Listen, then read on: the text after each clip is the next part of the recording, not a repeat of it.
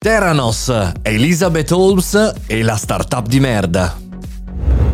Buongiorno e bentornati alle Caffettino, sono Mario Moroni e anche oggi qui davanti alla macchinetta del caffè virtuale parliamo di tecnologia, parliamo di news legato al mondo startup e oggi non potevamo non parlare di questa startup soprannominata la più grande truffa di tutti i tempi nel mondo digitale. Brevissimo riepilogo su quella che è la storia di questa startup, nel 2003 lanciata da Elizabeth Holmes che ha lasciato gli studi per fondare questa azienda e si è vestita da Steve Jobs, si è vestita dalla più grande retorica delle startup, quindi collettino alto, dolce vita, insomma l'obiettivo di questa startup era costruire una macchina che era in grado di eh, fare da sola eh, oltre 100 test clinici con una sola goccia di sangue, tutti gli scienziati scienziati, tutti i tecnici dicevano non è possibile, non si può fare, eh, ma invece chiaramente il mondo startup va avanti, niente dispositivi giganteschi, niente aghi, solo una piccola puntura sul dito. Questo era quello che prometteva la startup.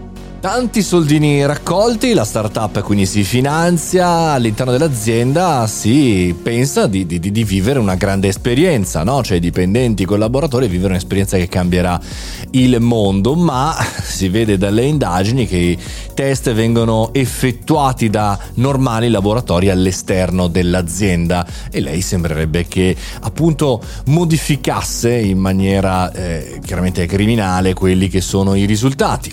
Tutto viene chiaramente tenuto nascosto dai classici NDA, i patti di riservatezza, questa ossessione della Silicon Valley che siamo portati anche in Italia, no? di non dire nulla e non tralasciare nulla come segreto, fino a il 2015, quando un reporter del Wall Street Journal scoperchia il caso, scopre il casotto e da lì partono chiaramente altri problemi e piano piano comincia a verificarsi quello che è l'inizio appunto del giudizio. Chiaramente siamo al primo step eh, per quanto riguarda il processo, però è chiaro che noi dobbiamo farci un ragionamento al di là degli anni di carcere, delle condanne che ci interessano in maniera molto relativa, in questo caso sono irrilevanti, quanto la retorica del mondo startup, ma è grave malgrado siamo nel 2022, continuano ad essere reali, continuano ad essere visibili e noi continuiamo a vivere anche nella più bella Silicon Valley dannata o dannata in un sogno, in una bolla dove,